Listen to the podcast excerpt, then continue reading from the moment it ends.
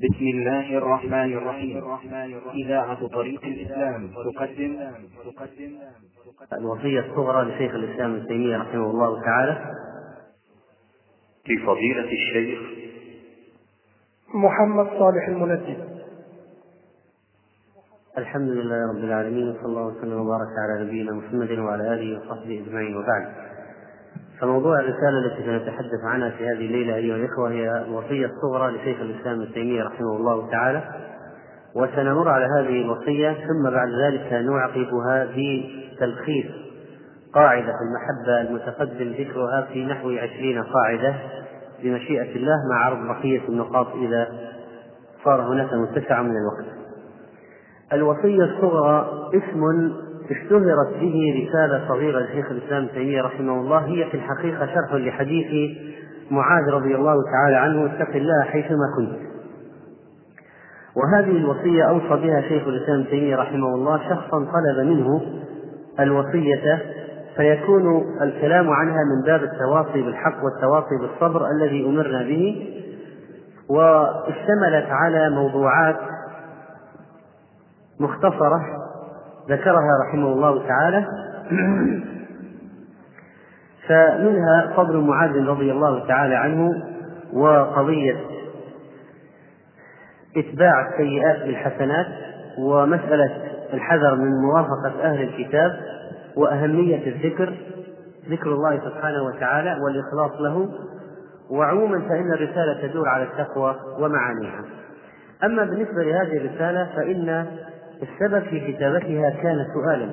وجهه شخص اسمه القاسم بن يوسف بن محمد التجيبي السبتي المغربي يقول في رسالته أو سؤاله لشيخ الإسلام ابن تيمية رحمه الله يتفضل سيدنا الشيخ الفقيه الإمام الفاضل العالم بقية السلف وقدوة الخلف المبدع المفصح أعلم من لقيت ببلاد المشرق والمغرب تقي الدين أبو العباس أحمد بن تيمية أبقى الله علينا بركته بأن يوصيني بما يكون فيه صلاح ديني وديني ودنياي. ويرشدني إلى كتاب يكون عليه اعتمادي في علم الحديث. وكذلك في غيره من العلوم الشرعية. وينبهني على أفضل الأعمال الصالحة بعد الواجبات. ويبين لي أرجح المكاسب كل ذلك على قصد الإيماء والاختصار. والله تعالى يحفظه. والسلام الكريم عليه ورحمة الله وبركاته.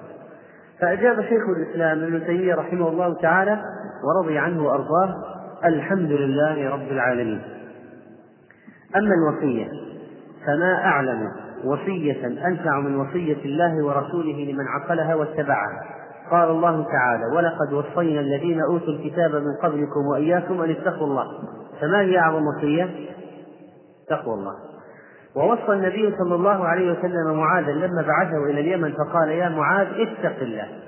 اتق الله حيثما كنت. وأتبع السيئة الحسنة تمحها وخالق الناس بخلق حسن. وهذا حديث صحيح.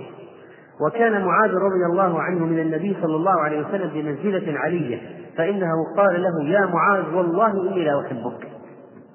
وكان صلى الله عليه وسلم يردفه وراءه كما جاء في الحديث الصحيح الذي يقول فيه معاذ رضي الله عنه كنت ردف النبي صلى الله عليه وسلم على حمار يقال له عصير.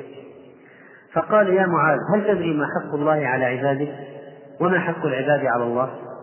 قال قلت الله ورسوله أعلم. قال فإن حق الله على العباد أن يعبدوه ولا يشركوا به شيئا. وحق العباد على الله أن لا يعذب من لا يشرك به شيئا. فقلت يا رسول الله ألا أفلا أبشر به الناس؟ فقال لا تبشرهم فيتكلوا. أخرجه البخاري ثم أخبر بها معاذ رضي الله عنه عند موته تأثما من كتم العلم. وروي أن النبي صلى الله عليه وسلم قال فيه يعني في معاذ رضي الله عنه إنه أعلم الأمة بالحلال والحرام. كما جاء في حديث عن النبي صلى الله عليه وسلم أنه قال فيه أرحم أمتي بأمتي أبو بكر وفي رواية أرأف أمتي بأمتي أبو بكر وأشدهم في دين الله عمر وأصدقهم حياء عثمان وأقضاهم علي بن أبي طالب وأقرأهم لكتاب الله أبي بن كعب. وأعلمهم بالحلال والحرام معاذ بن جبل. وأفرضهم زيد بن ثابت ألا وإن لكل أمة أمين وأمين هذه الأمة أبو عبيدة بن الجراح. هذا الحديث أخرجه الترمذي وغيره وهو حسن بمجموع طرقه. وأخبر عليه الصلاة والسلام أن معاذ رضي الله عنه يحشر أمام العلماء برتوة أمام العلماء يوم القيامة يتقدم العلماء كلهم. معاذ بن جبل رضي الله عنه برمية حجر. مسافة. برمية حجر. معاذ أمام والعلماء وراءه. وقد جاء ذلك عن النبي صلى الله عليه وسلم من حديث عمر وجابر بن عبد الله رضي الله تعالى عنهما. ومن فضله أنه صلى الله عليه وسلم بعثه مبلغا عنه داعيا ومفقها ومفتيا وحاكما يعني قاضيا إلى أهل اليمن.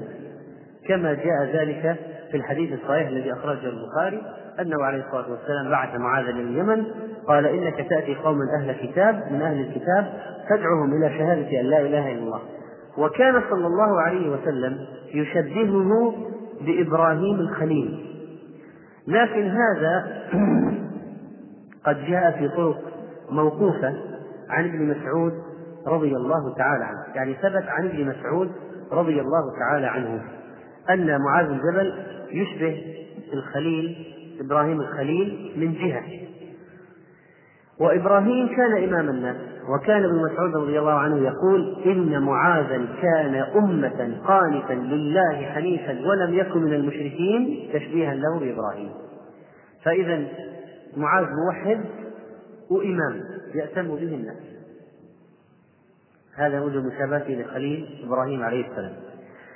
وكان معاذ رضي الله عنه يجلس ويتصدر في المسجد في المسجد الجامع في دمشق. دخل عليه واحد من الناس فرآه براق الثنايا فتى أي أنه لم يكن كبيرا في السن عندما تصدى وتصدر من العلم الذي آتاه الله إياه. فهذه الوصية الآن ابن تيمية يراد أن يريد أن يوصي الشخص الذي طلب منه الوصية يريد أن ينقل إليه وصية النبي صلى الله عليه وسلم لمعاذ بن جبل. وصاه هذه الوصية. فعلم أنها جامعة. يعني الرسول عليه الصلاة والسلام ما وصى أعرابي من الأعراب وصى معاذا. ولما وصى معاذا معناها أنه انتقى له وصية تناسب حاله. فعلم أنها جامعة وهي كذلك لمن عقلها مع أنها تفسير الوصية القرآنية. وصاكم الله سبحانه وتعالى ما هي وصيته للبشرية أن يتقوا الله. لكن لماذا هذه الوصية جامعة؟ وصية النبي صلى الله عليه وسلم لمعاذ. لأن العبد عليه حقان حق لله عز وجل وحق لعباده. فالحق الذي عليه لله العبد يخل به أحيانا ليس كذلك؟ يخل بحق الله تعالى أحيانا. ما وجه الإخلال؟ العبد ممكن يخل من أي جهة. أعطوني نساء أعطوني جانبين الذي اللذين يمكن أن يخل بهما العبد في حق الله؟ أولا. إيش ممكن واحد اخذ بحق الله يخل من جانبين؟ ما هما؟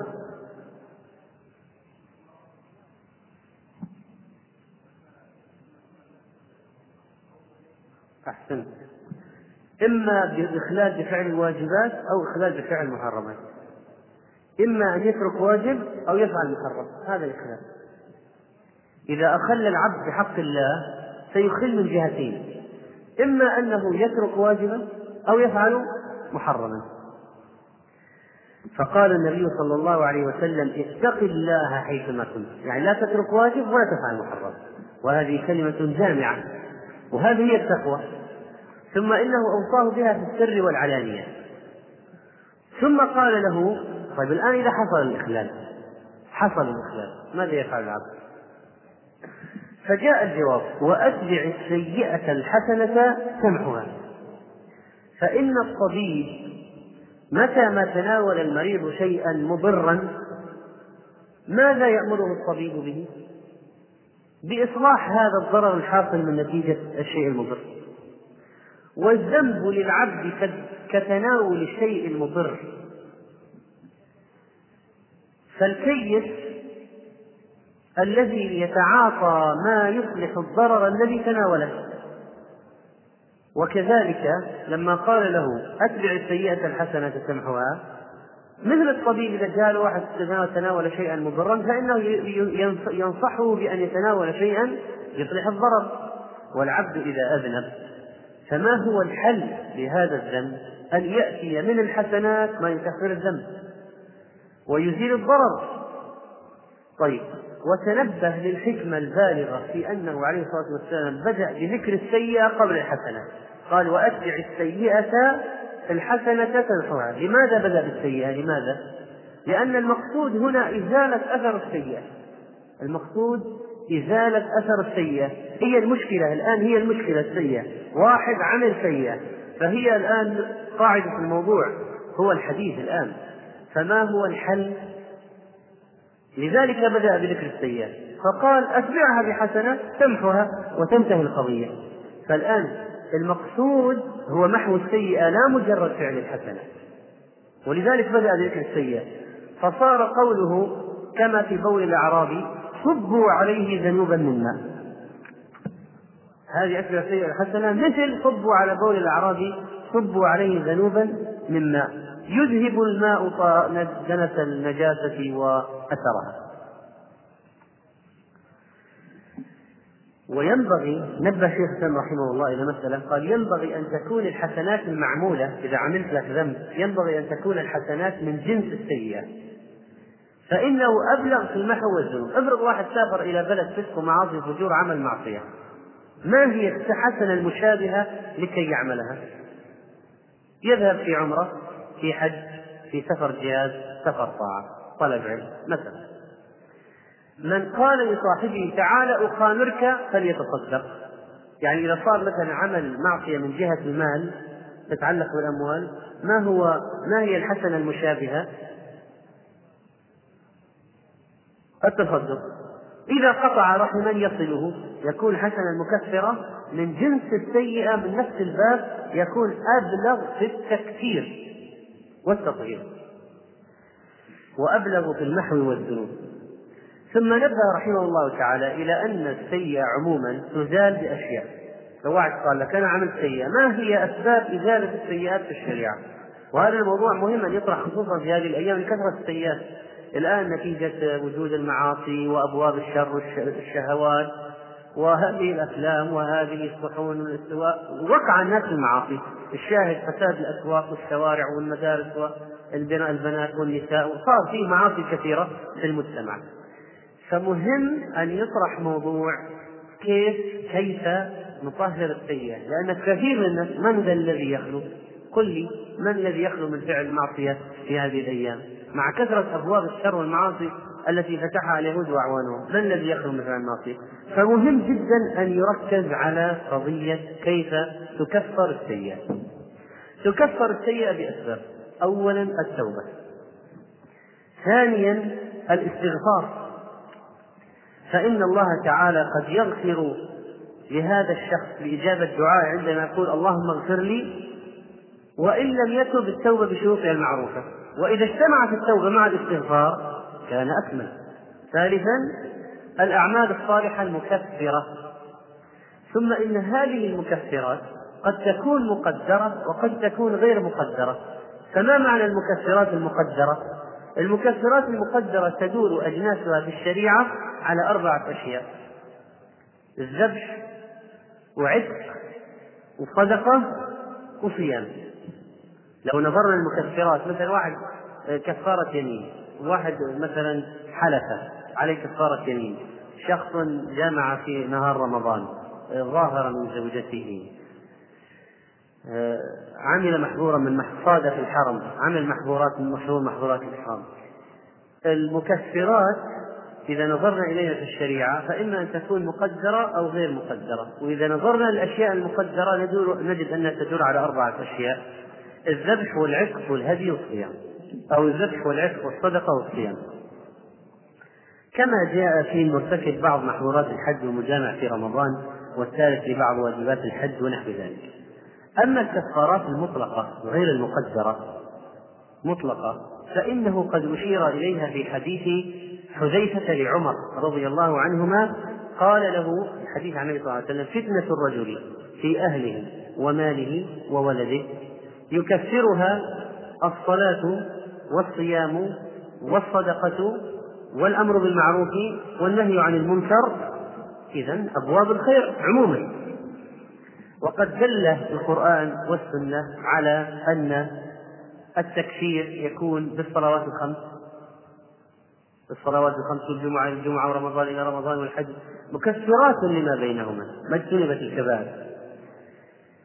وكذلك من من فعل كذا غفر له من غفر غفر له ما تقدم من ذنبه ونحو ذلك. جاءت أعمال كثيرة جدا أعمال صالحة مطلقة. يعني أعمال صالحة عموما التي يفعلها يغفر له فإذا من المكفرات الأعمال الصالحة عموما.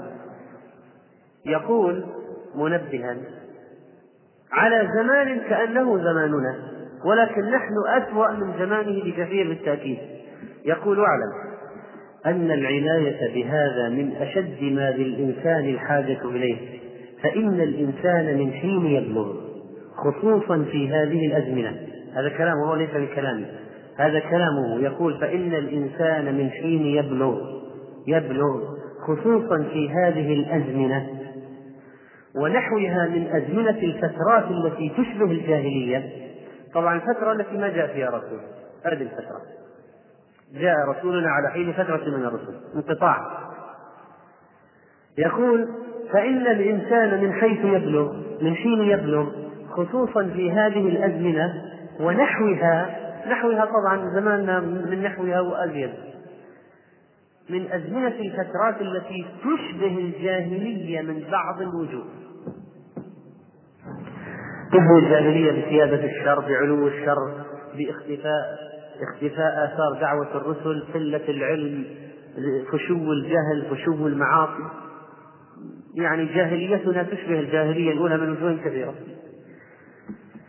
التي تشبه الجاهلية من بعض الوجوه. إذا هذه العناية بقضية تكفير السيئات خصوصا عند الإنسان إذا بلغ في أزمنة الجاهلية التي نحن الآن نقع في واقعين فيها. قال فإن الإنسان الذي ينشأ بين أهل علم ودين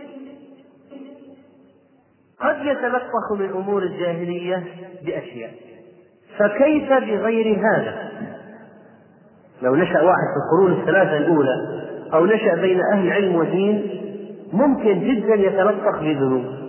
فكيف إذا نشأ الشخص في أوقات جاهلية؟ مثل زماننا يقول زمانه ومن باب أولى الزمان الذي نحن فيه الآن. كيف؟ يتلطخ زيادة يتلطخ والنبي عليه الصلاة والسلام قد أخبر أن أن الناس يتلطخون ويتلطخون بأشياء التي يفعلها اليهود والنصارى بالذات. ولذلك قال في الحديث الصحيح لتتبعن سنن من كان قبلكم حذو القزة بالقزة. مثل ريش السهم كيف هو في تواليها؟ كيف هي في تواليها وانتظامها وموازاتها لبعضها؟ حذو القزة بالقزة. في تكاليها تواليها وتوازيها وتماثلها. لتتبعن سنن من كان قبلكم حذو القزة بالقزة حتى لو دخلوا جحر رب لدخلتموه. قالوا يا رسول الله اليهود والنصارى؟ قال فمن؟ من غيرهم؟ هذا هؤلاء الذين أعني. فهذا الحديث الذي يبين أن التشبه سيسري هو قال لتتبعن الخطاب للمسلمين. أثبت أن التشبه سيسري في الأمة. وأنه سيسري في إلى إلى إلى أصحاب الدين أيضا. كما قال غير واحد من السلف. فإن كثيرا من أحوال اليهود قد ابتلي به بعض المنتسبين إلى العلم مثل كتم العلم التلبيس يشترون به ثمنا قليلا يبيع لك فتوى يصدر فتوى يوافق هوى شخص. فإن بعض أهل العلم سيتشبهون باليهود وكثيرا من أحوال النصارى قد ابتلي به بعض المنتسبين إلى الدين كما يبصر ذلك من فهم دين الإسلام. الصوفية مشابهين للنصارى منتسبين للدين. وبعض المفتين وبعض الذين يحملون شهادات شرعية والدكاترة وإلى آخره مفتين يتشبهون باليهود. من جهة كتم العلم وتحريف العلم ولوي أعناق النصوص وبيع الفتاوى وإصدار الفتاوى حسب الأهواء فيشابهون اليهود. وبعض المنتسبين للدين من العباد والنساك والزهاد وغيرهم سيشابهون النصارى في الرهبنة والانحراف. البدع البدع. النصارى وعندهم إيش؟ مشكلتهم البدعة ورهبانية ابتدعوها وهؤلاء الذين بعض المنتسبين للدين أصحاب الطرق الصوفية ملايين في العالم ملايين. هم سائرون في قضية البدعة البدعة وإذا كان الأمر كذلك فمن شرح الله صدره للإسلام فهو على نور من ربه وكان ميتا فأحياه الله وجعل له نورا يمشي به في الناس لا بد أن يلاحظ أحوال الجاهلية. وطريق الأمتين المغضوب عليهم والضالين من اليهود والنصارى فيرى أنه قد ابتلي ببعض ذلك. فإذا يقول ألقوا نظرة على سيرة اليهود والنصارى تمعنوا فيها. لاحظوا أحوال الجاهلية. ستجدوا أنفسكم أنكم قد ابتليتم بشيء من هذا واتبعتموهم في قليل أو كثير. فأنفع ما للخاصة والعامة. لو نحن قلنا نحن المتدينين الملتزمين نحن قلنا نحن الخاصة. وهؤلاء العامة الذين لا ينتسبون إلى التدين عامة الناس. لكن دخول التشبه في الجميع ما يمكن استثناء أحد. طيب فإذا وقعت الواقعة في قضية التشبه واتباع اليهود والنصارى في أشياء فأنفع ما للخاصة والعامة العلم بما يخلص النفوس من هذه الورطات. والورطات جمع ورطة والورطة في لغة العرب الشيء الذي لا مخلص منه ولا مخرج منه. فإذا دخل الشخص فيه لا يكاد يخرج منه. قال وهو اتباع السيئات والحس وهو اتباع السيئات الحسنات إذا ما هو المخرج من الورطة؟ اتباع السيئات الحسنات والحسنات ما ندب الله إليه على لسان خاتم النبيين من الأعمال والأخلاق والصفات طيب الآن كم كم ذكرنا من مكفرات الذنوب؟ ثلاثة ما هي؟ أولا التوبة والاستغفار والحسنات الماحية الأعمال الصالحة هي الحسنات الماحية رابعا المصائب المقدرة. هذه من المكفرة. فما هي المصائب المكفرة؟ المكفرة يعني تكفر الذنوب. كل هم وغم وألم وحزن ومرض وأذية في مال أو جسد أو غير ذلك أو عرض إلى آخره لكن الآن الحسنات الماحية أنت تسعى إليها. أنت مطلوب أن تسعى إليها. لكن المصائب المقدرة ليست من فعلك. هذه مسألة مهمة. فلا يقال مرض نفسك حتى يكفر عنك سيئاتك. وقف بالشمس حتى تصاب بضربة شمس تكفر عنك سيئاتك. وجوع نفسك حتى تتألم تكفر عنك سيئاتك. لا. المصائب المكفرة لا تكون بفعل العبد. المصائب المكفرة ليست من فعل العبد وإنما هي من قدر الله تعالى. طيب. فلما قضى من هذا الأمر قال له اتق الله حيثما كنت وأتبع حتى تمحوها قال له خالق الناس بخلق حسن. نحن كنا تكلمنا أن الحقوق على العبد لجهتين حقوق لله وحقوق للخلق حقوق الله جرى الكلام فيها. وحقوق العباد كيف تؤدى؟ بهذا الشطر من الحديث. وهو قوله وخالق الناس بخلق حسن. ما هو جماع الخلق الحسن مع الناس؟ جاء في أحاديث لو جمعتها تخرج بنتائج. صل من قطعك بالسلام والإكرام والدعاء له والاستغفار والثناء عليه والزيارة له. وتعطي من حرمك من التعليم والمنفعة والمال وتعفو عمن ظلمك من ظلمك في دم أو مال أو عرض. وبعض هذه الأشياء واجبة وبعضها مستحبة. فهذا كله داخل في التقوى لأن وصية الله لعباده في التقوى تجمع كل ما أمر الله به أمر إيجاب أو أمر استحباب. وما نهى عنه تحريما أو تنزيها سواء كان حرام أو مكروه. فهذا يجمع حقوق الله وحقوق العباد. ولا شك أن أكثر الناس إيمانا أحسن وأكملهم خلقا كما جاء في الحديث الصحيح أكمل المؤمنين إيمانا أحسنهم خلقا فجعل كمال الإيمان في كمال حسن الخلق. والإيمان كلمة. كله كلمة. ما هي الكلمة؟ تقوى الله. هذا إذا ملخص الموضوع. وأصول التقوى وفروعها كلها هي الدين. وينبوع الخير وأصله هو إخلاص العبد لربه عبادة واستعانة. لو قال فسرها لنا بكلام آخر. نقول نقول الدين هي التقوى هي الدين. طيب وبكلام آخر قال عبادة واستعانة. التي جاء قوله تعالى فيها إياك نعبد وإياك نستعين وقوله تعالى فاعبده وتوكل عليه وقوله تعالى عليه توكلت وإليه أنيب. طيب طيب. الآن انتهى الجزء الأهم من الوصية والأعم والأشمل انتقل بعد ذلك للجواب على جزئية وردت في السؤال. ما هي الجزئية الثانية التي وردت في السؤال؟ ها؟ غير. غير كتاب الحديث. سأله عن أفضل الأعمال بعد الفرائض. السائل كأنه يقول الفرائض أنا أعرفها. وأنت عالم. وأنا وقتي وعمري محدود. دلني على عمل بعد الفرائض أعمله ماذا أعمل؟ أنا عرفت الفرائض. أقضي عمري في أي شيء. أنت عالم حجة. فأنا سوف أستفتيك في عمري هذا بعد الفرائض في أي شيء نقضي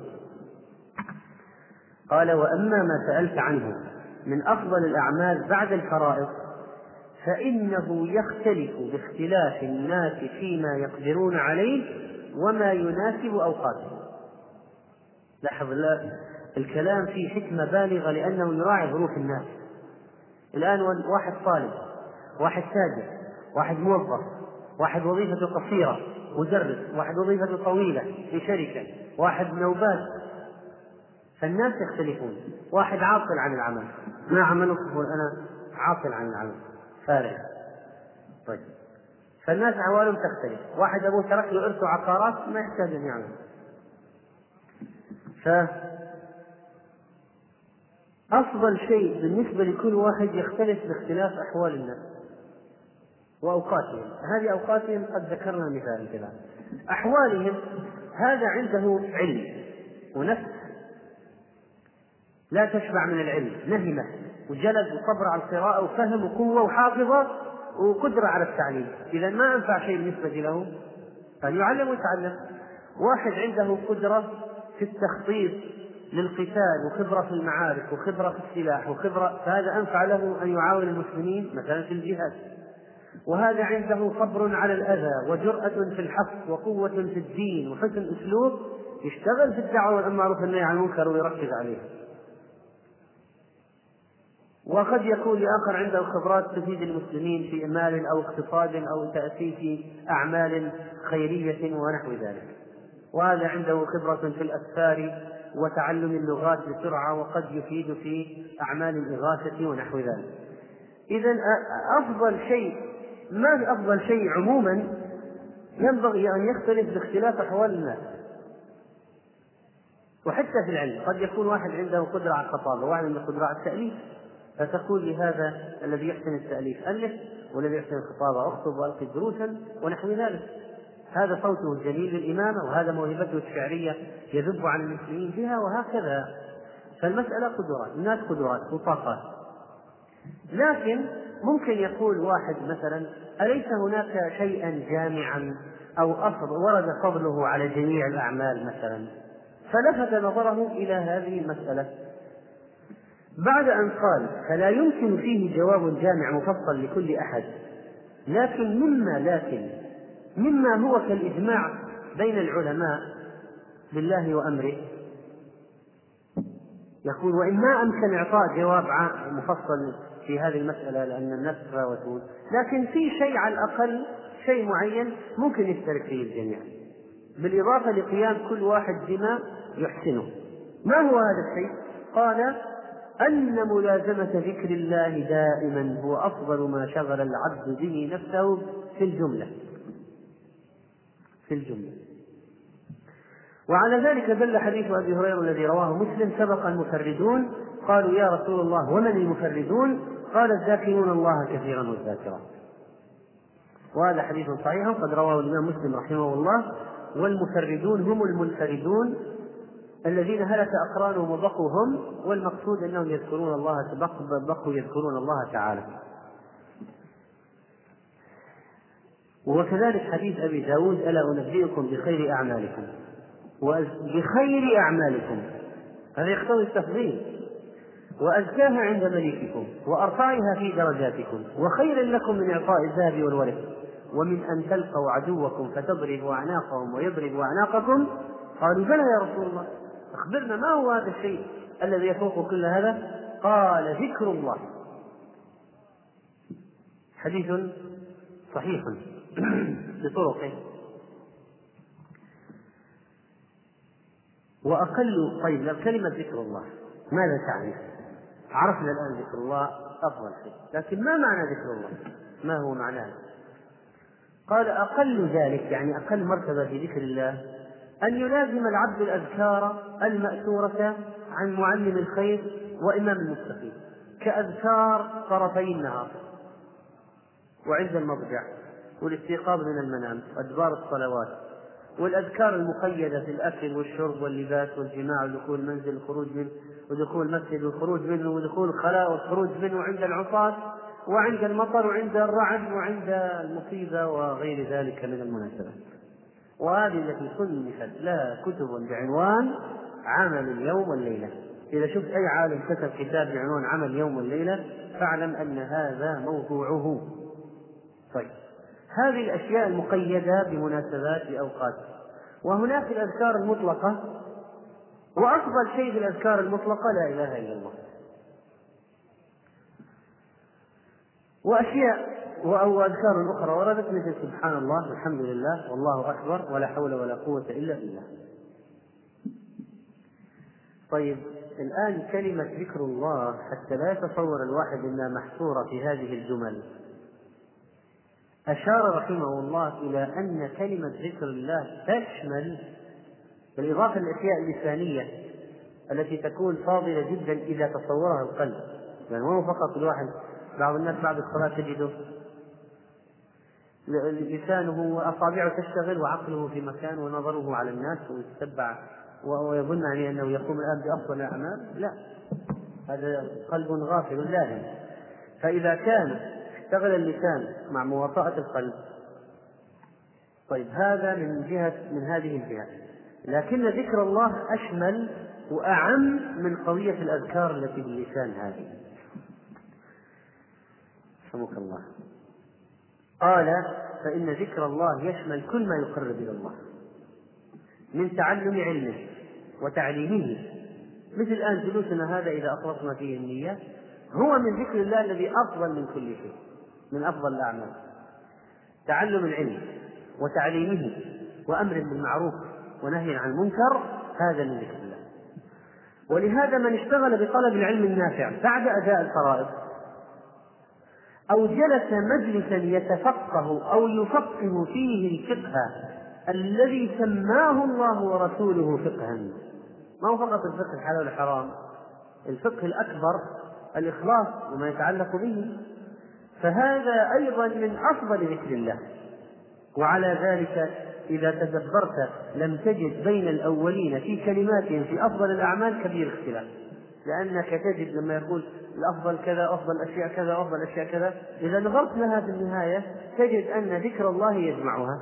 فلا تعارض إذا وهذا الذي كان يشير إليه ويدندن حوله في عدد من كتبه رحمه الله في قضية اختلاف التنوع واختلاف التضاد. وأن هذا كله من جنس اختلاف التنوع الذي في الحقيقة لا تعارض فيه ولا تصادم طيب.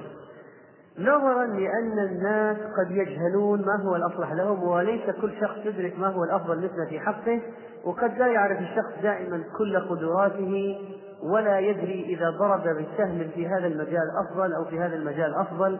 هل يتوجه إلى هذا العمل أفضل أو إلى هذا العمل أفضل؟ نظرا لأنه ستعترض الشخص أشياء لأجل يعني أشياء من الإشكالات لأجل عدم قدرته على الإحاطة بالظروف الموجودة وعدم معرفة الغيب طبعا. وماذا سيؤول إليه حاله لو اشتغل بالتعليم أو بالجهاد أو بالأمر أو نحو ذلك. نظرا لهذا أشار رحمه الله إلى أهمية ماذا؟ إذا واحد وقع في هذا الظرف. ما هو المهم بالنسبة له أن يعمل؟ نعم. بل لقد ذكرت الاستخارة. قال وما اشتبه أمره علبت عليه بالاستخارة المشروعة. فما ندم من استخار الله تعالى وليكثر من ذلك ومن الدعاء فإنه مفتاح كل خير. ولا يعجل فيقول قد دعوت فلم يستجب لي وليتحرى الأوقات الفاضلة كآخر الليل وأدبار الصلوات وعند الأذان ووقت نزول المطر ونحو ذلك. هذا حتى يدعو الله أن يوجهه إلى أحسن وجهة وأحسن شيء يستغل فيه نشاطه ووقته ويستفيد ويفيد. طيب انتهينا من النقطة هذه. بعد ذلك كأن السائل قد ذكر في سؤاله شيئا يتعلق بالمكاسب يعني من أين يعيش؟ كيف يعيش ومن أين يعيش وما هو العدة في مسألة كسب الرزق؟ فقال رحمه الله وأما أرجح المكاسب أرجح المكاسب فالتوكل على الله والثقة بكفايته وحسن الظن به وذلك أنه ينبغي للمهتم بأمر الرزق أن يلجأ فيه إلى الله ويدعوه. كما قال سبحانه كلكم جائع إلا من أطعمته فاستطعموني أطعمكم. يا عبادي كلكم عار إلا من كسوته فاستكسوني أكسكم. وفيما رواه الترمذي عن انس رضي الله عنه قال قال رسول الله صلى الله عليه وسلم ليسأل أحدكم ربه حاجته كلها حتى شسع نعله إذا انقطع. فإنه إن لم ييسره له لم ييسر إن لم ييسره لم يتيسر. شسع النعل هي سيور النعل الذي يدخل بين الأصبعين وطرفه في الثقب الذي في صدر النعل حتى يمسك القدم بالنعل. لو هذا انقطع يسأل ربه.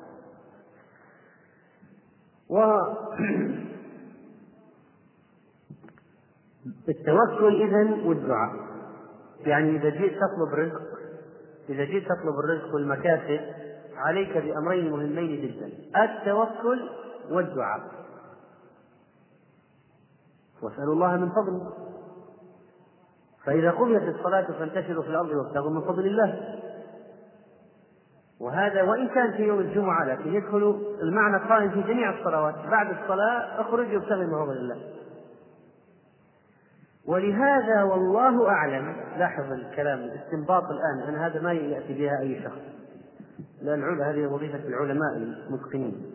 قال ولهذا والله أعلم أمر الشخص إذا دخل المسجد أن يقول اللهم افتح لي أبواب رحمتك. أنه داخل على عبادة. وإذا خرج أمر أن يقول إذا خرج فتح باب المسجد خارجا يقول اللهم إني أسألك من فضلك. فكأنه الآن يعني يناسب الخروج المكتب من المسجد أنك ستذهب للمكاتب. فتسأل الله من فضله لأن الأعمال والوظائف تقطع لأجل الصلاة وتخرج من الصلاة وأنت قاصد العودة أو الذهاب إلى المكاسب فتبتغوا عند الله الرزق واعبدوه واشكروا له. وهذا وجوب هذا الأمر الوجوب طيب.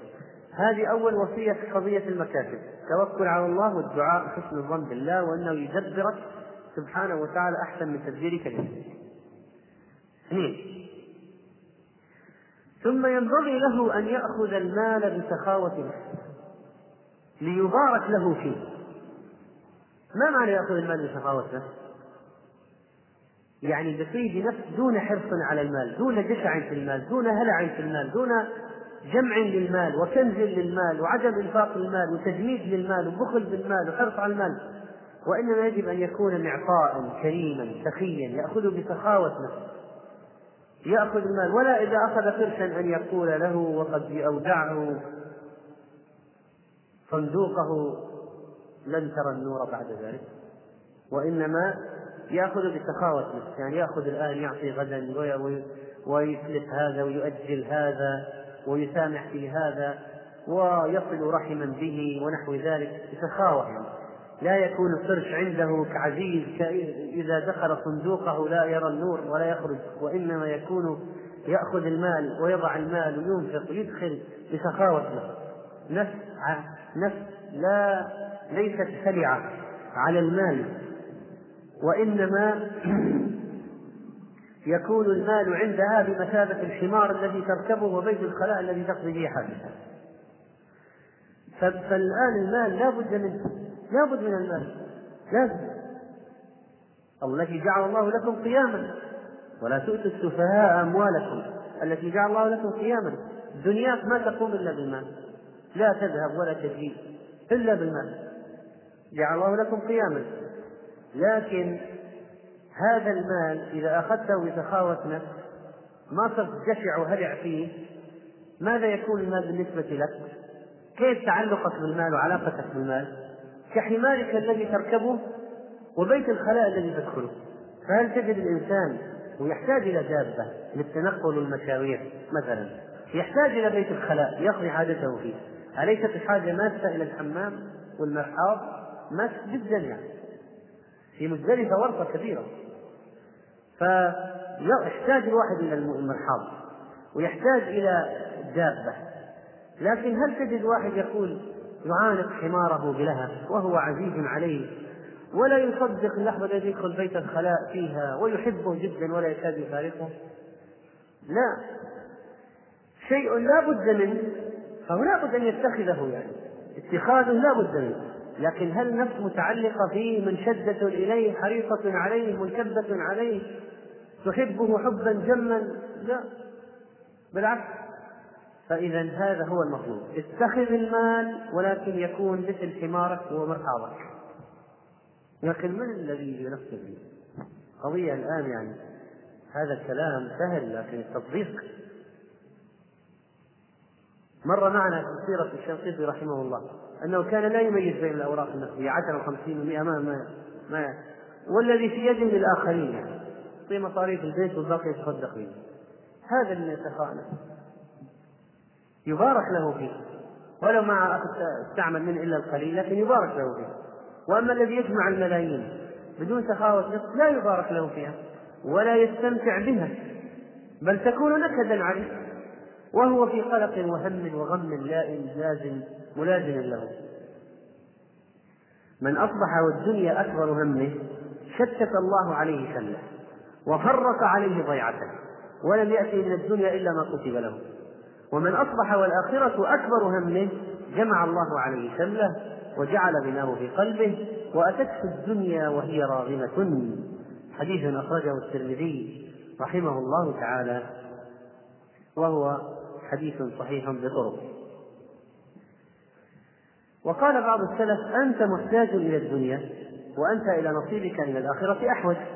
فإذا بدأت بنصيبك في الآخرة مر عليك على نصيب مر عليك نصيبك في الدنيا فانتظمته انتظاما قال الله تعالى وما خلقت الجن والإنس إلا ليعبدون ما أريد ما أريد منهم من رزق وما أريد أن يطعمون. إن الله هو الرزاق ذو القوة المتين. طيب. وأما إذا صرت تبدأ بالدنيا إذا بدأت بالدنيا يمكن ما تصل إلى العمل الآخرة لكن إذا بدأت بالعمل الآخرة وجعلت الآخرة هي الأولوية وهي الأصل جاءتك الدنيا راغمة تاتيك وإذا ركضت وراء الدنيا واجتهدت فيها وجعلتها هي الأولوية فكيف تعمل بآخرتك؟ وقد قال الله تعالى وابتغي فيما آتاك الله الدار الآخرة. هذا رقم واحد. اثنين ولا تنسى نصيبك من الدنيا. وقال اسعوا إلى ذكر الله سابقوا سارعوا إلى مغفرة من ربكم. وفي ذلك فليتنافس المتنافسون. هذا كله في أعمال الآخرة. وفي الدنيا قال أمشوا في مناكبها أمشوا. وهذه قال اسعوا فإذا الآخرة مقدمة وينبغي أن يكون عمل لها أكثر وتأتيك الدنيا. تأتيك. قال فأما تعيين الآن يجي على التفصيل يعني في قضية المكاسب. الآن هذه الأشياء الإطارات العامة لقضية كسب الرزق. طيب الأشياء الخاصة الآن لو قال يعني لماذا تنصحني أيها الشيخ أن أتوجه؟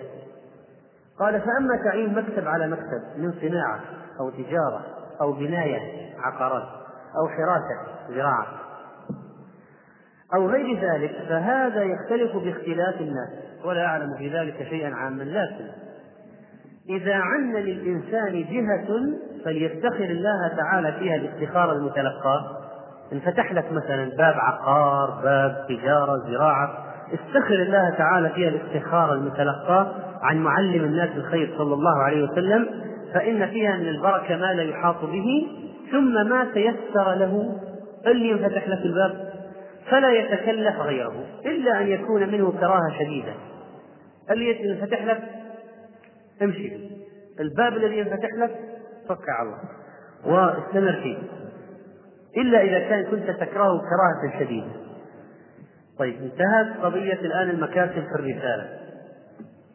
فذهب شيخ الإسلام رحمه الله في وصيته الآن في اتجاه السؤال الذي سأله السائل عن قضية الكتب.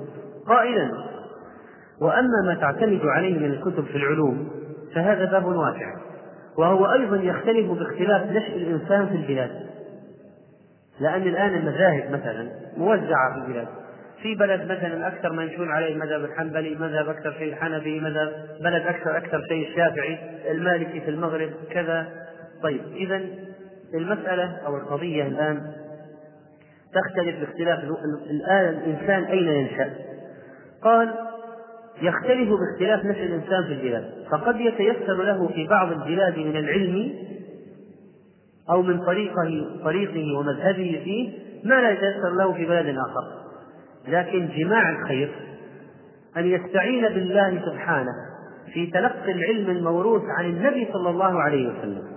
فإنه هو الذي يستحق أن يسمى علما إذا يا أخوان يا طلبة العلم هذه الوصية من شيخ الإسلام في منهج طالب العلم أنه مهما تفقع على أي كتاب على أي مذهب على أي شيخ يجب أن يكون عنده حرص خاص واهتمام بالغ وعناية زائدة بسنة النبي صلى الله عليه وسلم. هذا هو العلم. الحديث حديثه حديثه عليه الصلاة والسلام. فإنه هو الذي يستحق أن يسمى علما. وما سواه من غير القرآن والسنة كل في العلوم سوى القرآن مشغلة إلا الحديث وإلا الفقه في الدين. العلم ما كان قال حدثنا وما سوى ذاك وسواس الشياطين. فإذا أن يكون ميراث محمد صلى الله عليه وسلم هو الذي يغنيك ولتكن الهمة فهم مقاصد الرسول عليه الصلاة والسلام في أمره ونهيه وسائر كلامه. إذا ضع يا طالب العلم في نصب عينك في نصب عينك وفي ذهنك. ضع هذا الأمر. ما هو مقصود الشارع؟ في كل أمر ونهي وفي كل تشريع.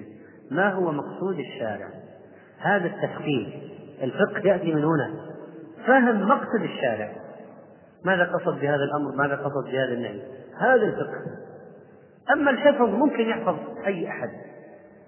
لكن الفقه ماذا وراء الأمر وماذا وراء النهي وماذا قصد الشارع هذا هو العلم والفقه. قال فإذا اطمأن قلبه أن هذا هو مراد الرسول صلى الله عليه وسلم فلا يعدل عنه. خذ القول الموافق لأن يكون هو مراد الرسول صلى الله عليه وسلم. أقوال العلماء كثيرة في الأحكام كثيرة. خذ القول الذي تعتقد أنه موافق لمراد الرسول عليه الصلاة والسلام.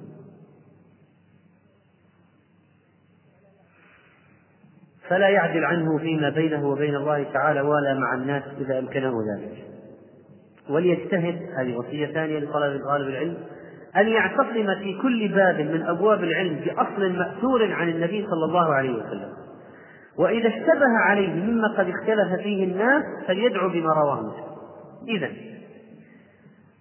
بعد قضية ما تيسر لك من التفقيه على أي مدرسة أو مذهب أو شيخ حسب البلد التي أنت موجود فيها تتوجه همتك نحو السنة. واحد. اثنين معرفة مقصد الشارع. ثلاثة أن يكون في كل مسألة عندك دليل تحفظه.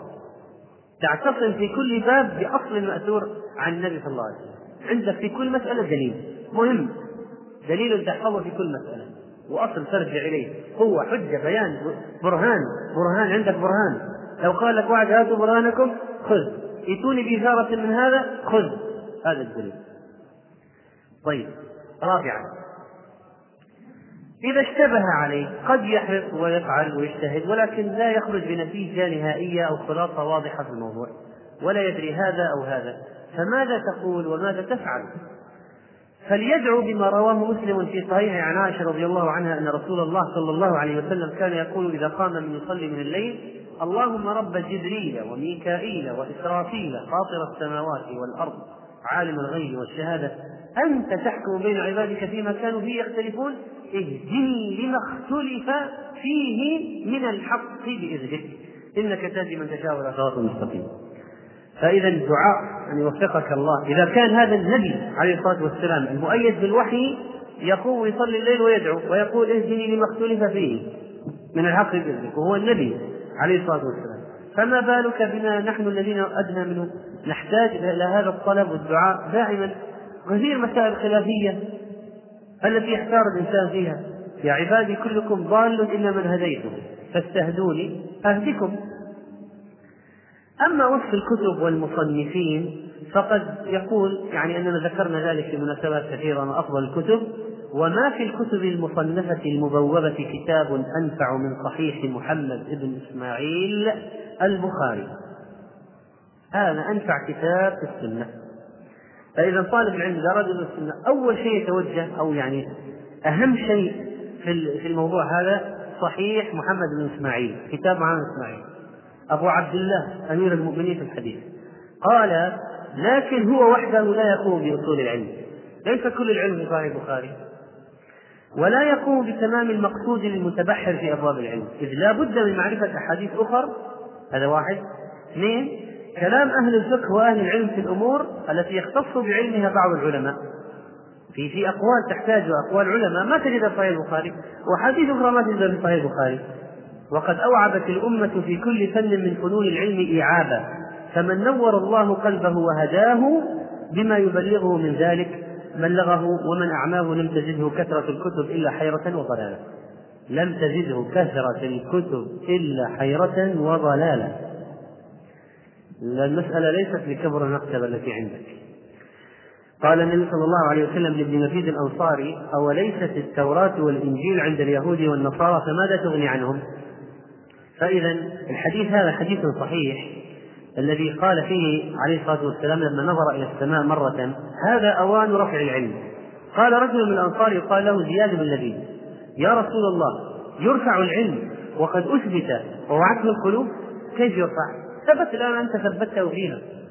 فقال رسول الله صلى الله عليه وسلم إن كنت لأحسبك أفقه آل هذه أهل المدينة. ثم ذكر ضلالة اليهود والنصارى على ما في أيديهم من كتاب الله. يقول كان عندهم التوراة الحقيقية وعندهم الإنجيل الحقيقي لماذا حرفوا؟ وضلوا. ختم وصيته بهذا الدعاء.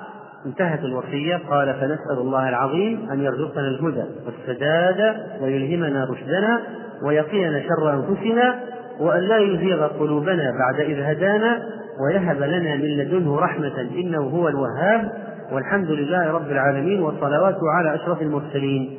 ثم ذكر بعد ذلك الذين سمعوا هذه الوصية منه عدد من الأئمة في هذا المجلس بقراءة القاسم بن محمد بن يوسف البرزالي على ابن تيمية في ليلة الثالث من شهر ربيع الآخر سنة 697 بدار الحديث بالقصاعين بالقصاعين بدمشق والحمد لله رب العالمين. وبعد الأذان إن شاء الله سنلخص نحو 23 قاعدة محبة آه، ونأتي على شرح يسير لمسائل أخرى ذكرها في قاعدة المحبة. الحمد لله نلخص إذا الآن أيها الإخوة قواعد المحبة التي ذكرها رحمه الله تعالى بعض العبارات الجامعة التي ذكرها رحمه الله في كتاب قاعدة المحبة. ونرى بعد ذلك ما يمكن أن نأخذه من التفاصيل بعض التفاصيل الأخرى المهمة التي ذكرها. طيب القاعدة الأولى سأملي عليكم هذه القواعد بسرعة. القاعدة الأولى الحب والإرادة أصل كل فعل وحركة في العالم. الحب والإرادة أصل كل فعل وحركة في العالم. ثانيا أصل المحبة المحمودة التي أمر الله بها هي عبادته وحده لا شريك له.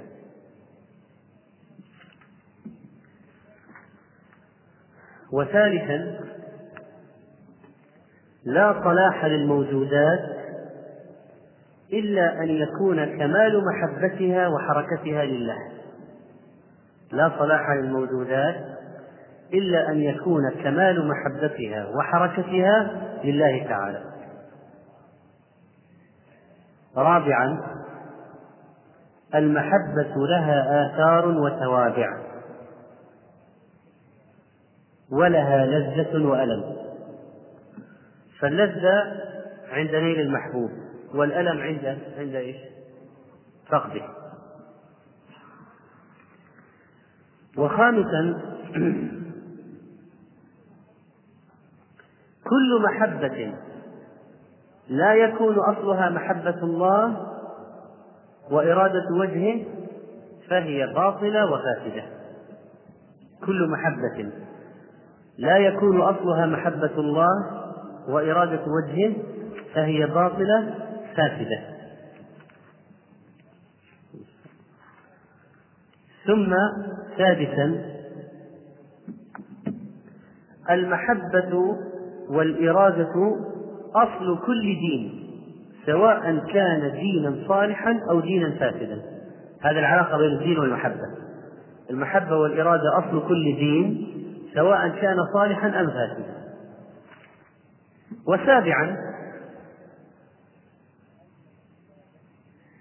أن بني آدم لا بد أن يشتركوا في محبة شيء عام وبغض شيء عام وهذا هو الدين المشترك. وتكلمنا على شرح هذه المسألة. ثم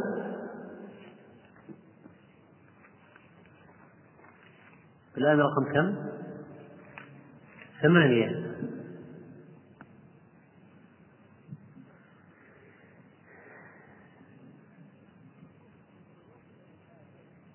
في قلوب بني آدم محبة لما يتألهونه ويعبدونه.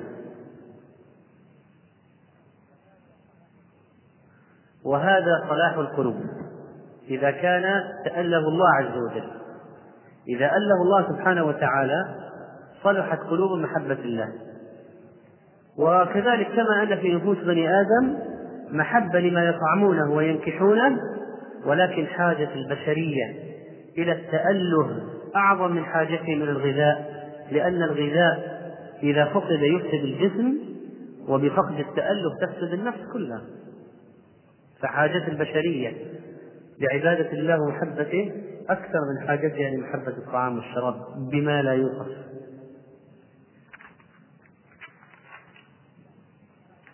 طيب. وبعد ذلك تاسعا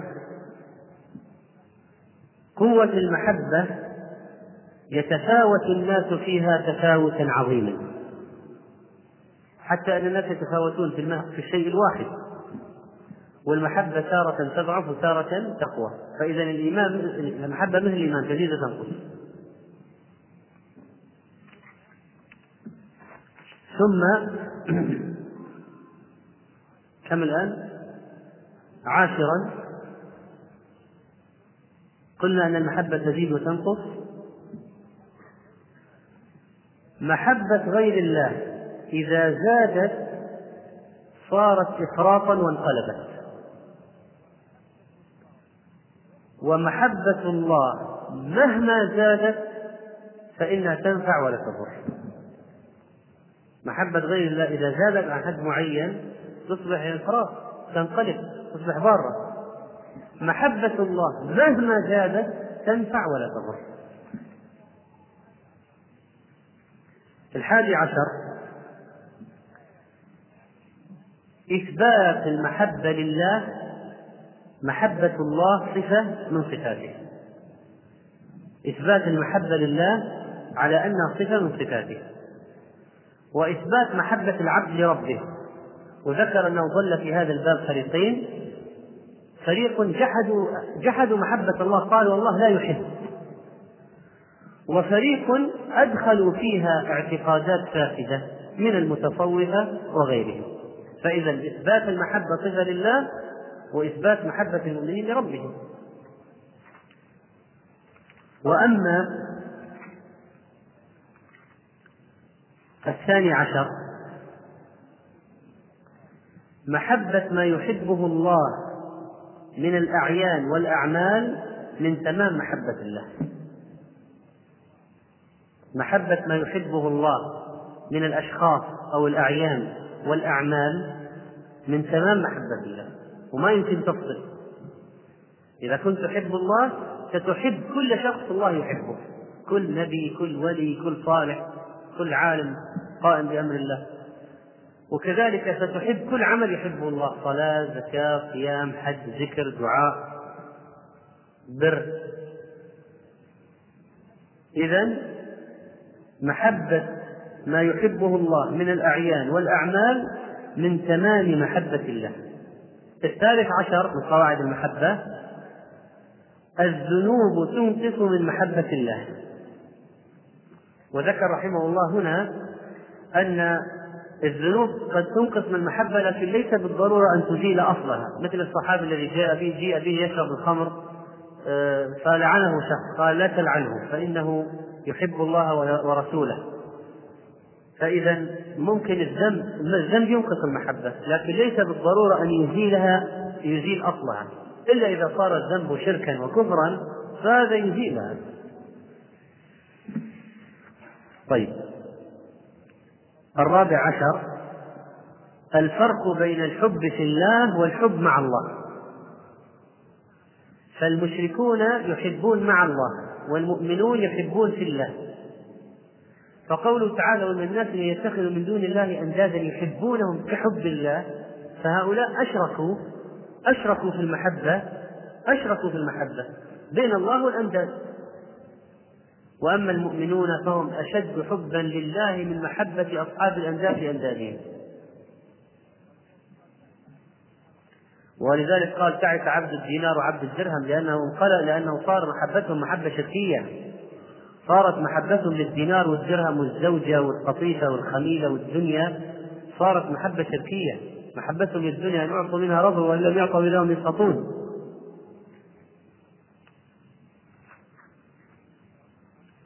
طيب نحن الآن رقم كم؟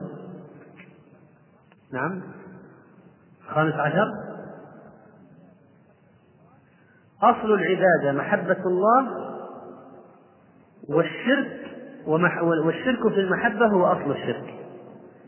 أصل العبادة محبة الله. وشرك المحبة هو أصل الشرك. شرك المحبة هو أصل الشرك. السادس عشر. محبة الله توجب المجاهدة في سبيله قطعا إذا كنت تحب الله لا بد أن تجاهد في سبيله. السابع عشر موادة عدو الله تنافي المحبة. لا تجد قوم يؤمنون بالله واليوم الآخر يوادون من حاد الله ورسوله. يوادون من حاد الله ورسوله. فإذا موادة عدو الله تنافي المحبة. كم الآن؟ ثامن عشر؟ نعم. الثامن عشر محبة الله على درجتين واجبة ومستحبة. فإذا كنت قائم بالواجبات عامل إذا كنت قائم بالواجبات منتهي عن المحرمات فهذه محبة ليش؟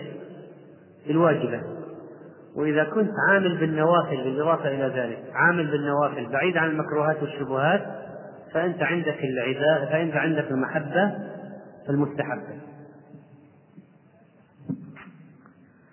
التاسع عشر انقسام الناس في المحبة والإرادة إلى أربعة أقسام. نجمل الأقسام ونشرحها. قوم لهم قدرة وإرادة ومحبة غير مأمور بها. عندهم قدرة وإرادة لمحبة ومحبة لأشياء غير مأمور بها.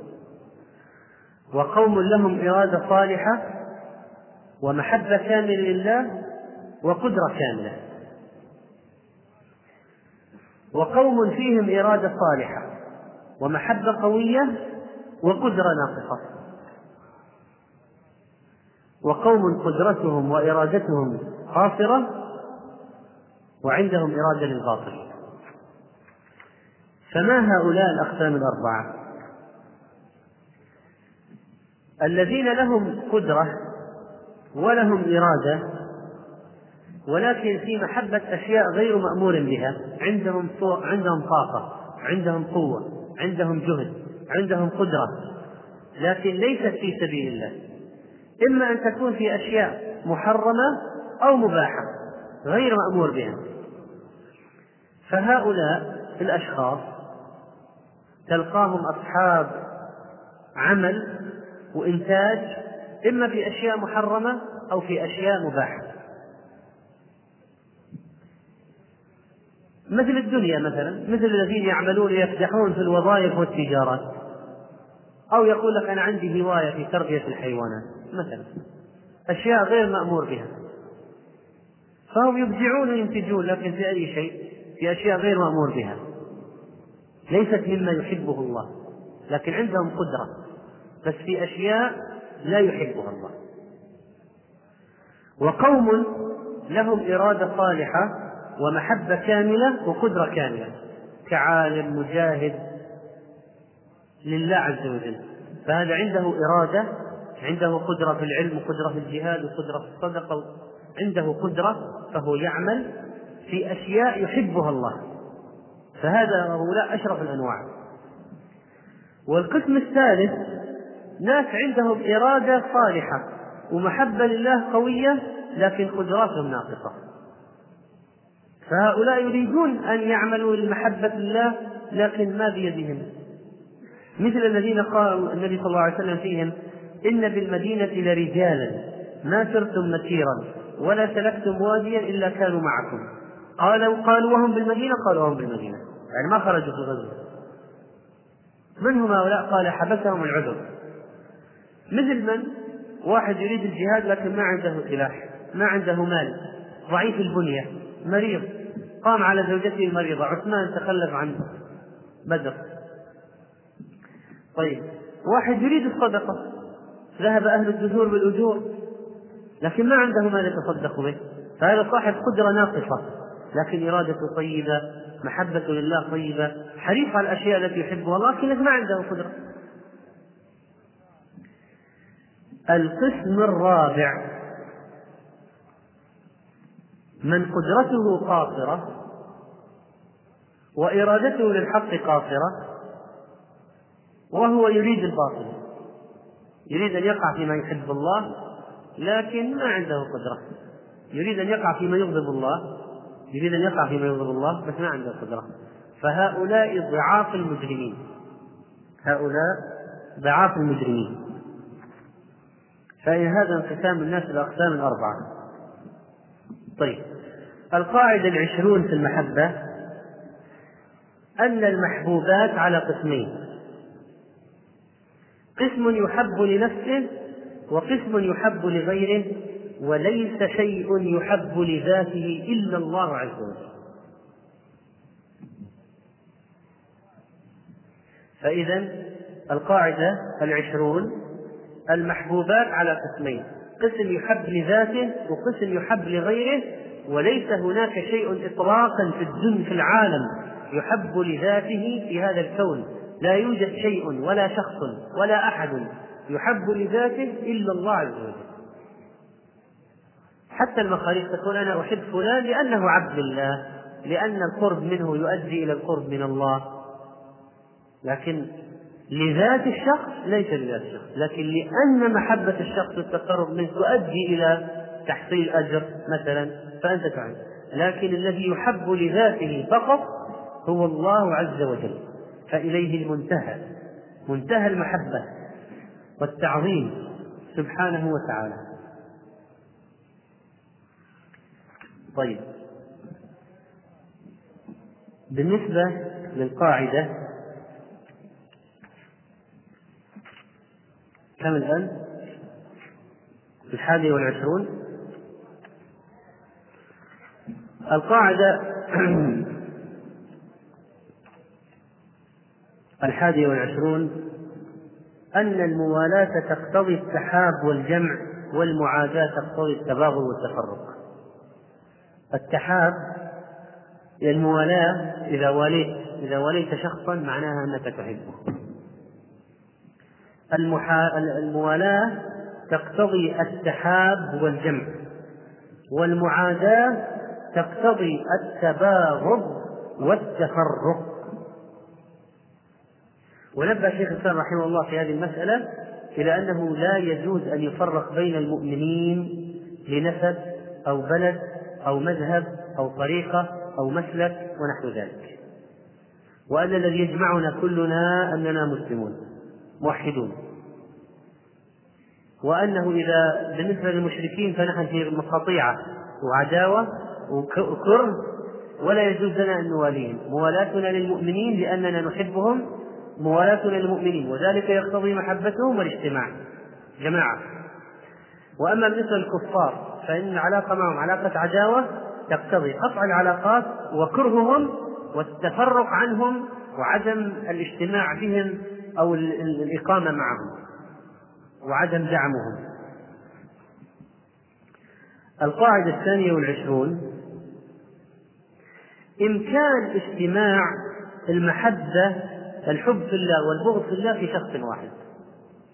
يعني ممكن شخص واحد تحبه لله وتبغضه في الله وهو شخص واحد. من هؤلاء؟ الذين خلقوا عملا صالحا وآخر سيئا. لو أنت عندك ولي من أولياء الله من العباد ما موقفك منه؟ ما موقفك منه؟ تحبه. ولو في واحد جبار عنيد كافر فاجر ما موقفك منه؟ تبغضه. طيب لو وجد شخص فيه هذا وهذا فيه خير وشر وصلاح وفساد وإيمان وفجور وحق وباطل وطاعة ومعصية وحسنات وسيئات خلط عملا صالحا وآخر سيئا مثل أكثر الناس أكثر المسلمين على هذا فما هو الموقف منه؟ هل تحبه أم تبغضه؟ أشار شيخ الإسلام رحمه الله إلى قاعدته العظيمة التي كتبها وأسسها ونوى التي ذكرها ونافح عنها وشرحها في عدد من كتبه وهي قضية أنه يمكن أن يجتمع الحب في الله والبغض في الله في شخص واحد تحبه من جهة وتبغضه من جهة. تحبه في الله بقدر الخير الذي فيه وتبغضه في الله بقدر الشر الذي فيه. وتواليه في الحق وتعاديه في الباطل. وتتعاون معه في البر والتقوى وتنبذه في الإثم والعدوان.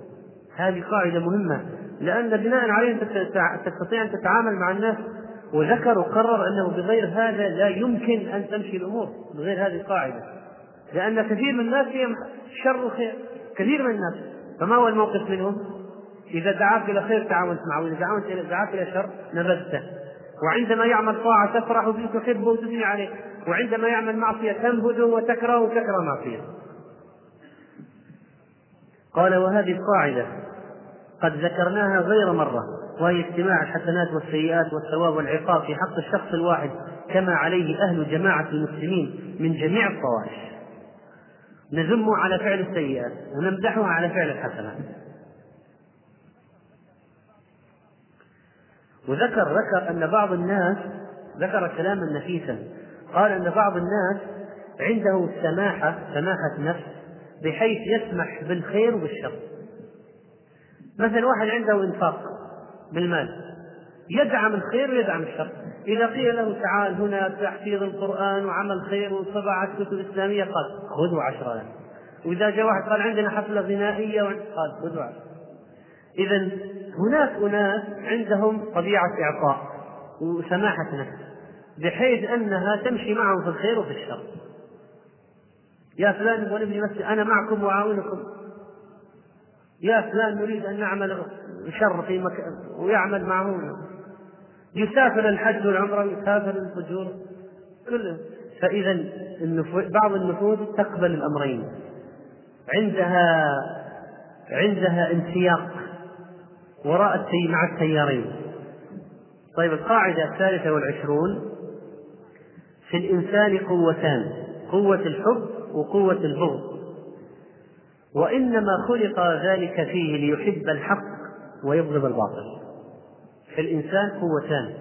الله عز وجل خلق النفس البشرية وفيها قادرة مكنها أهلها أعطاها قدرة على الحب وقدرة على البغض. لماذا أعطانا الله قدرة على الحب والقدرة على البغض؟ نفسك تستطيع أن تحب تستطيع أن تبغض. فيها استعداد للمحبة والبغض. لماذا؟ لكي نحب ما يحبه الله ونبغض ما يبغضه الله. فالله أعطانا القدرة على أن نحقق الإيمان. ففي الإنسان قوتان. طيب. وأما بالنسبة للقاعدة الثالثة والعشرون الآن وهي تقريبا من آخر القواعد التي ذكرها رحمه الله تعالى في محبته. طبعا بعد أن ذكر كلاما في قضية محبة ما يحبه الله وبغض ما يبغضه الله. القاعدة الآن أصل الموالاة الحب وأصل المعاداة البغض. أصل الموالاة المحبة وأصل المعاداة البغض. فالتحاب يوجب التقارب والاتفاق والتباغض يوجب التباعد والاختلاف. وهذه القاعدة مهمة جدا في مسألة أن المحبة يمكن أن نكتب هذه القاعدة تبع تبع القاعدة السابقة حتى لا يحصل تكرار مع قاعدة قبلها. المحبة توجب موافقة المحبوب بغض النظر عن كونها فاسدة أو صالحة كما أن البغض يوجب مفارقة المكروه والمبغض. المحبة توجب موافقة المحبوب. لو أحببت شخصا فإنك ستقلده وستتشبه به وتوافقه وتقلده. إذا أحببت النبي عليه الصلاة والسلام قلدته ووافقته وحرصت على طريقته والتشبه به.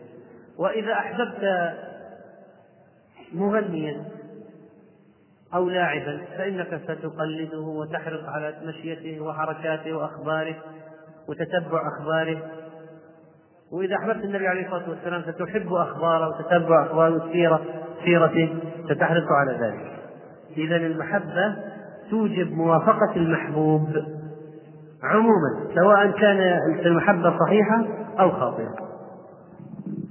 وأخيرا الحب يتبع الإحساس والإحساس لا يكون إلا بموجود.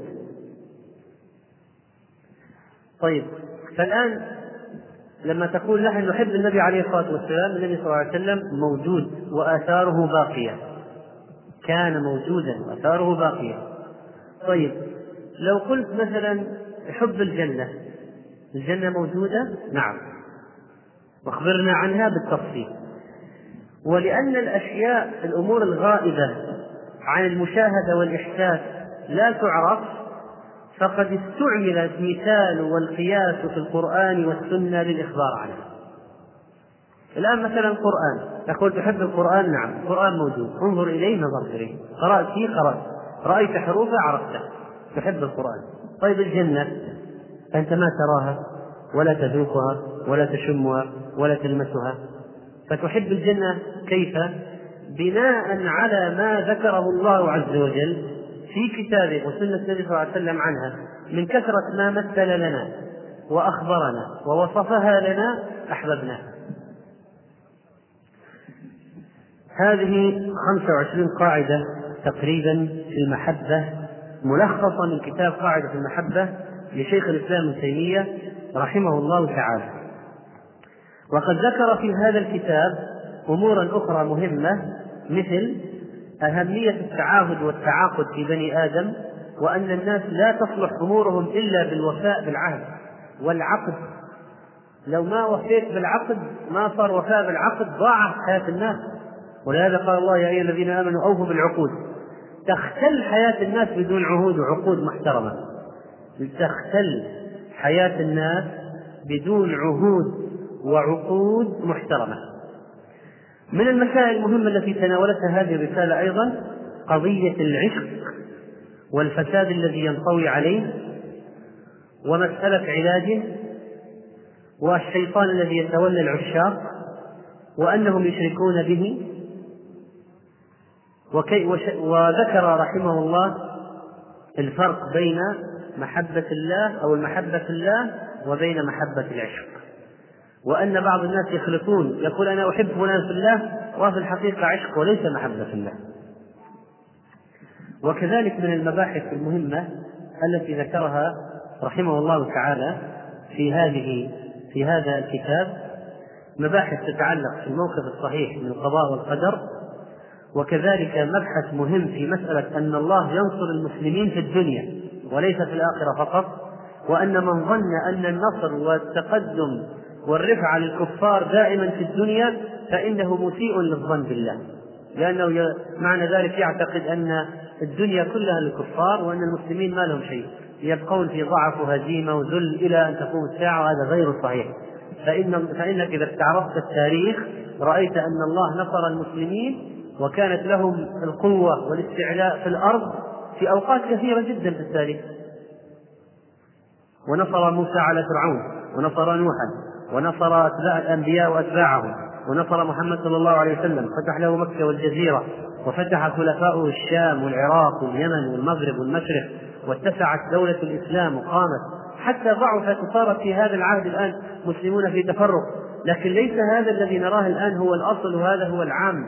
وهذا الذي كل الزمان مثله. لا نحن الآن في مرحلة غير المراحل التي سبقت وعندما ينزل عيسى بن مريم عليه السلام سيحكم الأرض بشريعة الإسلام والغلبة للدين. إذا من ظن أن الله لا ينصر المسلمين في الدنيا فهو مسيء الظن بربه. إلى غير ذلك من المسائل المهمة التي انطوت عليها هذه القاعدة. كان بودنا لو ذكرنا بعض المباحث الأخرى فيها. ولو ما كان لها علاقة مباشرة بالمحبة لأهميتها ونفاستها لكن يرجع إليها من شاء في هذا الكتاب بعنوان قاعدة المحبة. رحم الله المؤلف شيخ الإسلام ابن تيمية وأعلى درجته وجزاه عن الإسلام والمسلمين خير الجزاء وصلى الله وسلم على نبينا محمد.